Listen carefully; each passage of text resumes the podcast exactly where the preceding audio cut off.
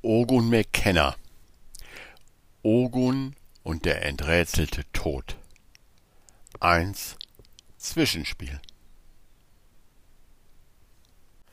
Ogun saß zurückgelehnt im Sessel und schaute durch das gläserne Dach auf den Himmel und auch auf einen großen Baum oder die Baumspitze, die dort zu sehen war. Der Blick durchs Dach war möglich, weil er mit Hase in einem Bauwagen wohnte, den Freunde zur Verfügung gestellt hatten, wo sie gerade zu Besuch waren. Sie hatten ein verlängertes Wochenende genutzt, um die Freunde zu besuchen und würden morgen nach Hause fahren. Es war fast ein Monat vergangen, seit der Fall in Spatzenhausen abgeschlossen war. Der Oktober neigte sich inzwischen dem Ende, obwohl, wie Ogun fand, der Herbst dies Jahr langsam kam. Der Bauwagen, der eigentlich ein alter Eisenbahnwaggon war, war nicht nur sehr geräumig, sondern auch sehr liebevoll gestaltet, wie alles hier auf dem Gelände. Ogun genoss dies sehr, es war einfach schön, sich in einer Welt zu bewegen, wo alles liebevoll und freundlich gestaltet war. Die Kreativität in die kleinen Dinge des Alltags zu stecken und liebevoll seine Umgebung zu gestalten, ist eine wunderbare Möglichkeit der Selbstfürsorge. Und ganz praktisch heißt dies, dass man seinen freien Willen dazu benutzt, Schönheit und Freude zu wählen. Und das spiegelnde Universum wird dies zurückgeben. Als was? Natürlich als Schönheit und Freude. Solange ich in der Trennung oder in der scheinbaren Trennung unterwegs bin, dachte Ogun, habe ich einen scheinbaren freien Willen. Der wirklich ist in dem Sinne, dass er scheinbar Wirklichkeiten erschafft, aber keine Wahrheit. Sein freien Willen rechtgesinnt zu nutzen obwohl er letztlich illusionär ist, ist also ein wichtiger Schritt in der Geistesschulung. Dies ist so, dachte Ogun, weil echte Freude immer mit der Idee verbunden ist, diese zu teilen. Sogar der Volksmund erkennt dies, wenn er sagt, geteilte Freude ist doppelte Freude. Ogun erinnerte sich, dass es im Kurs eine Stelle dazu gab, irgendwo im zweiten Kapitel, und er suchte sie, bis er sie fand und las dann laut. Die Geschichte des Menschen in der Welt, wie er sie sieht, wurde noch nicht durch irgendein echtes oder umfassendes Wiedererwachen oder eine ebensolche Wiedergeburt gekennzeichnet. Auch ist dies unmöglich, solange der Mensch im Sinne der Fehlschöpfung projiziert doch liegt es weiterhin in ihm, so zu projizieren, wie Gott seinen eigenen Geist auf ihn projizierte. In Wirklichkeit ist das seine einzige Wahl, weil ihm sein freier Wille zu seiner eigenen Freude, das Vollkommene zu erschaffen, gegeben wurde. Eine Katze sprang auf den Bauwagen und lief über das Glasdach. Sie äugte neugierig ins Innere und schaute Ogun direkt in die Augen. Ogun schaute zurück und blinzelte mehrmals. Katzen mögen dies, sie mögen nicht angestarrt werden. Nach einer Weile drehte sie sich dann weg und machte es sich auf dem Glasdach bequem, um in den Himmel schauen zu können. Ogun schaute sich dies an und lächelte. Es war ein perfektes Bild, ein gutes Bild, um es zu malen, dachte er. Katze vor Herbsthimmel. Der schaukelnde Baum brachte sogar Bewegung in die Szenerie. Es war einer der Momente, wo das Perfekte im Dasein aufleuchtete, das eigentlich immer da war. Aber, dachte Ogun, von uns nicht erkannt wird, da wir die Filter des Ego-Denksystems davor schieben. Er musste an eine seiner Lieblingsstellen im Kurs denken, die er auswendig konnte. Was könntest du nicht akzeptieren, wenn du nur erkennen würdest, dass alles, was geschieht, alle vergangenen, gegenwärtigen und zukünftigen Ereignisse, sanft von dem einen geplant sind, dessen einziges Ziel dein Bestes ist. Vielleicht hast du seinen Plan missverstanden, denn er würde dir niemals Schmerz anbieten. Deine Abwehrmechanismen haben allerdings verhindert, dass du seinen liebenden Segen auf jedem deiner Schritte leuchten sahst, den du je getan hast. Während du Todespläne geschmiedet hast, führt er dich sanft zum ewigen Leben. Es galt, hinter die Dinge zu schauen, dachte Ogun. Wenn ich an der Oberfläche und an der Äußerlichkeit hängen bleibe, kann ich nicht erkennen.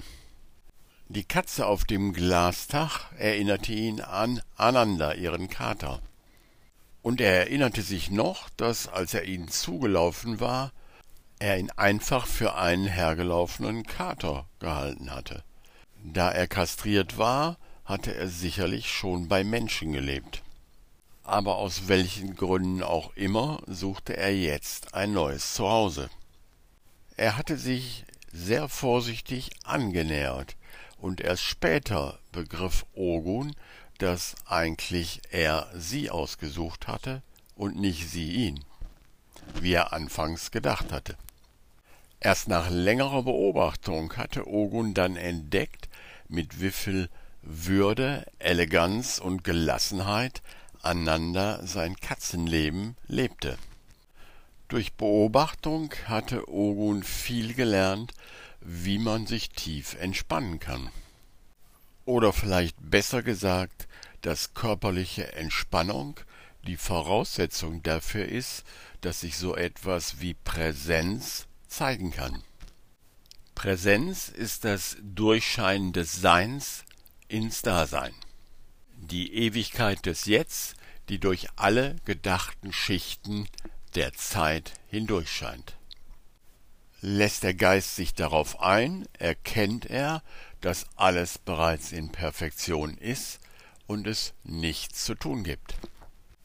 Es ist ein seltsamer Augenblick, wo man der Perfektion gewahr wird. Es ist ein Moment, in dem einem die Unnötigkeit von Zeit bewusst wird, und gleichzeitig erlebt man diese Perfektion noch als etwas, worauf man schaut, ohne so ganz zu verstehen, dass man es selber ist. Oder wie es der Kurs ausdrückt, ich bin nicht allein und möchte meinen Gast nicht die Vergangenheit aufdrängen. Ich habe ihn hereingebeten, und er ist hier. Ich brauche nichts zu tun, außer mich nicht einzumischen. Aber genau dies war das Problem, dachte Ogon und musste unwillkürlich lachen. Denn in dieser Welt ist es modern, sich in alles einzumischen. Zu allem sollte man eine Meinung haben. Und der Standpunkt des kleinen Ichs wurde als derart wichtig angenommen, dass er ständig verteidigt werden musste. Ogun spürte Bewegungsimpulse in seinem Körper, reckte sich, streckte sich und verließ den Bauwagen zu einem kleinen Spaziergang. Sein leichtes kleines Campingstühlchen nahm er dabei mit, falls er einen schönen Platz finden sollte, wo es sich lohnte zu sitzen. Er ging um einen großen Acker herum, auf dem schon Winterroggen gepflanzt war, offensichtlich um den Boden zu verbessern. Er erreichte den Waldrand und schlenderte langsam an diesem Waldrand entlang. Dort fand er einen schönen Sonnenplatz, der durch eine große Eiche geschützt war. Im Schutz dieses mächtigen Baumes machte er es sich auf seinem Campingstuhl bequem, zog Hemd und Pullover aus und nahm ein kleines Sonnenbad. Er schloss die Augen und es tauchten noch Bilder vom letzten Fall aus Spatzenhausen auf. Es waren Bilder vom See, es waren Bilder vom Plenum, vom Feuer, von der Reise nach Polen, von Wroclaw. Und durch die Integration der letzten Wochen waren die Bilder als schöne Bilder im Geist bewahrt. Ogun nannte diesen Vorgang Integration, den er in den letzten Wochen durchlaufen hatte. Heilung benötigte seiner Erfahrung nach immer Integration. Denn es war so, dass das Ego-Denksystem nicht nur nicht nach Heilung suchte, sondern auch Heilung, die geschehen war, nicht akzeptieren wollte. Das Ego ist nie zufrieden, es wurde dazu kreiert, Unzufriedenheit zu schaffen. Es findet überall ein Haar in der Suppe, auch wenn gar kein Haar vorhanden ist. Es hat in der Nachbetrachtung immer viele Ideen, was besser gemacht werden hätte können oder hätte müssen. Die Aufgabe der Integration ist es, diesem inneren geistigen Prozess mit einem Lächeln zuzuschauen. Denn das Ego-Denksystem wird nicht durch einen Kampf beendet, sondern wird weggelächelt. Und dieses Lächeln entsteht aus der langsamen Erkenntnis, dass das Ego-Denksystem nicht vorhanden ist, weil es nicht der Wahrheit entspricht. Es ist nicht so, dass man sich das Urteilen langsam durch Disziplin abgewöhnen muss, sondern es ist ein Erkenntnisprozess, in dem erkannt wird, dass Urteilen unmöglich ist, da Urteilen Spaltung voraussetzt. Diese Spaltung oder Trennung kann das Ego-Denksystem zwar vorgaukeln, aber es kann sie niemals herstellen. Oder wie es im Kurs heißt, das Himmelreich ist vollkommen geeint und vollkommen geschützt. Das Ego wird nicht obsiegen. Amen. Oren bemerkte, dass er bereit war für einen neuen Fall, der wiederum viel Heilung bringen würde, und er freute sich darauf, und er wusste, das Universum würde auf diesen Herzenswunsch antworten. Am Bauwagen angekommen, roch Ogun schon, dass Hase etwas gekocht hatte. Er war gespannt, was es gab, denn er hatte großen Hunger. Er zog sich die Schuhe aus und ging ins Haupthaus, denn sie durften die Küche der Freunde im Haupthaus benutzen. Es roch nach Kohl und richtig. Es gab einen Eintopf mit Palmkohl und Kartoffeln und in der Pfanne brutzelte noch scharf angebratener Räuchertofu. Hase gab ihm einen Kuss und sagte, Deck schon mal bitte Teller auf, ich bin in zwei Minuten fertig. Ogun stellte Teller und Besteck auf den großen Küchentisch in der Wohnküche. Dann goss er jedem noch ein großes Glas Wasser ein. Dann ließen sie es sich schmecken. Hm, sagte Ogun, sehr lecker. Und wenn es durchzieht, wird es morgen noch besser schmecken. Ja, sagte Hase, deshalb habe ich extra etwas mehr gekocht. Palmkohl schmeckt so ähnlich wie Grünkohl, nur die Blätter sind etwas kräftiger. Der Räuchertofu passte hervorragend dazu. Der Eintopf schmeckte wunderbar. Sie hatten beide Mühe, für morgen noch etwas übrig zu lassen, und so aßen sie einfach jeder einen großen Apfel zum Nachtisch. Dann sagte Hase fröhlich, Gesine hat mich angerufen, sie hat einen Fall für dich. Gesine? fragte Ogun ungläubig. Gesine hat einen Fall für mich? Ausgerechnet Gesine? Ja, sagte Hase, ausgerechnet Gesine. Sie hat mich angerufen und sie bittet dich um einen Rückruf, weil sie einen Fall für dich hat. Ogun merkte, wie jede Menge Urteile gegen Gesine in ihm aufstiegen. Gerade noch hatte er sich auf einen neuen Fall gefreut, aber jetzt merkte er, wie sich die Nackenhaare aufstellten. Für Gesine arbeiten, dachte er. Warum ruft sie mich nicht selber an? sagte er etwas giftiger, als er wollte. Das weiß ich nicht, sagte Hase. Vielleicht hatte sie deine Nummer nicht, oder du hattest dein Handy nicht an. Frag sie selber, sie wird es dir gerne sagen, wenn du sie anrufst. Wenn ich sie überhaupt anrufe, sagte Ogun und merkte, dass er damit zu kämpfen hatte, den aufsteigenden Ärger nicht zu sehr ans Ruder kommen zu lassen. Das ist deine Sache, sagte Hase fröhlich. Kommst du mit auf einen Waldspaziergang? Äh, ich glaube, ich sollte lieber etwas im Kurs lesen im Moment, sagte Ogun. Ich hab da etwas zu klären. Gute Idee, sagte Hase.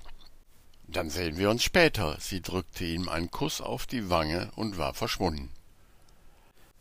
Ogun blieb noch eine ganze Weile wie erstarrt am Küchentisch sitzen, bis er bemerkte, dass er in dem Erstarrungsmodus des Ego-Denksystems gelandet war. Es ist der Todstellenmodus, der an Todheit glaubt. Und er schüttelte sich, stand auf und begann langsam und zielgerichtet die Küche aufzuräumen und abzuspülen. Eine einfache Tätigkeit ist oft ein guter Beginn für die Geistesschulung, dachte er. Dann setzte er sich in einen bequemen Sessel, der dort in der Küche stand, nahm den Kurs zur Hand und schlug ihn einfach auf. Mit dieser als Bücherstechen bekannten Methode war er schon oft zu erstaunlichen Erkenntnissen gekommen. Lektion 31 las er. Ich bin nicht das Opfer der Welt, die ich sehe. Der heutige Leitgedanke ist die Einführung zu deiner Befreiungserklärung. Der Gedanke sollte wiederum sowohl auf die Welt, die du außen siehst, als auch auf die Welt, die du innen siehst, angewandt werden. Zwei längere Übungszeiten mit dem heutigen Leitgedanken sind erforderlich, eine am Morgen und eine am Abend. Drei bis fünf Minuten werden für jede von ihnen empfohlen. Sieh dich während dieser Zeit langsam um, wobei du den Gedanken zwei oder dreimal wiederholst. Schließe dann die Augen und wende den gleichen Gedanken auf deine innere Welt an, du wirst beiden gemeinsam entrinnen, denn die innere Welt ist die Ursache der äußeren. Während du dir dann deine innere Welt sorgfältig ansiehst, lass einfach alle Gedanken, die dir gerade in den Sinn kommen, in dein Bewusstsein treten, worauf jeder einen Augenblick lang betrachtet und dann vom nächsten abgelöst wird. Versuche keinen Gedanken an eine Hierarchie unter ihnen aufkommen zu lassen. Beobachte so unvoreingenommen wie möglich, wie sie kommen und gehen. Halte dich nicht bei irgendeinem im Besonderen auf, sondern versuche den Strom gleichmäßig und ruhig dahinfließen zu lassen ohne irgendeine besondere Anteilnahme deinerseits. Wiederhole, während du so dasitzt und ruhig deine Gedanken beobachtest, den heutigen Leitgedanken so oft du willst, aber ohne jedes Gefühl der Eile. Ogun führte die Übung wie beschrieben in aller Ruhe durch. Dann nahm er sich ein Blatt Papier und schrieb darauf als Überschrift Vergebungsliste Schrägstrich Urteile auf Gesine. Erstens. Gesine überschreitet gerne anderleuts Grenzen und ist wenig höflich. Zweitens. Für Gesine zählt nur die materielle Welt. Sich mit etwas anderem als der materiellen Welt zu beschäftigen, hält sie für Dummheit und Zeitverschwendung. Drittens. Gesine hält Gefühle für überflüssig. Ogun erinnerte sich an einen Satz, den Gesine ihm einmal gesagt hatte, und er schrieb ihn in Anführungsstrichen darunter. Mit Gefühlen kannst du keine Scheibe einschmeißen. Dann wartete er, ob sich noch ein Urteil zeigen wollte, aber das war's anscheinend. Okay, sagte Ogun, da gilt es, eine Vergebungsliste abzuarbeiten. Dies werde ich während eines Spaziergangs tun, denn da fällt es mir oft leichter. Besonders wenn mein Ärger noch sehr frisch ist. Dann schloss er noch einmal die Augen und bat um Hilfe. Er konzentrierte sich dabei auf Ananda, das Gruppenbewusstsein, das er oft um Führung und Hilfe bat. Er lauschte eine Weile nach innen und empfing dann drei kurze Sätze, die er aufschrieb. Er öffnete die Augen und las sie sich laut vor. Es ist klug, in diesem Traum mit dem Personal zu arbeiten, welches dir zugeteilt wurde. Warum? Weil du es dir selbst zugeteilt hast. Love Ananda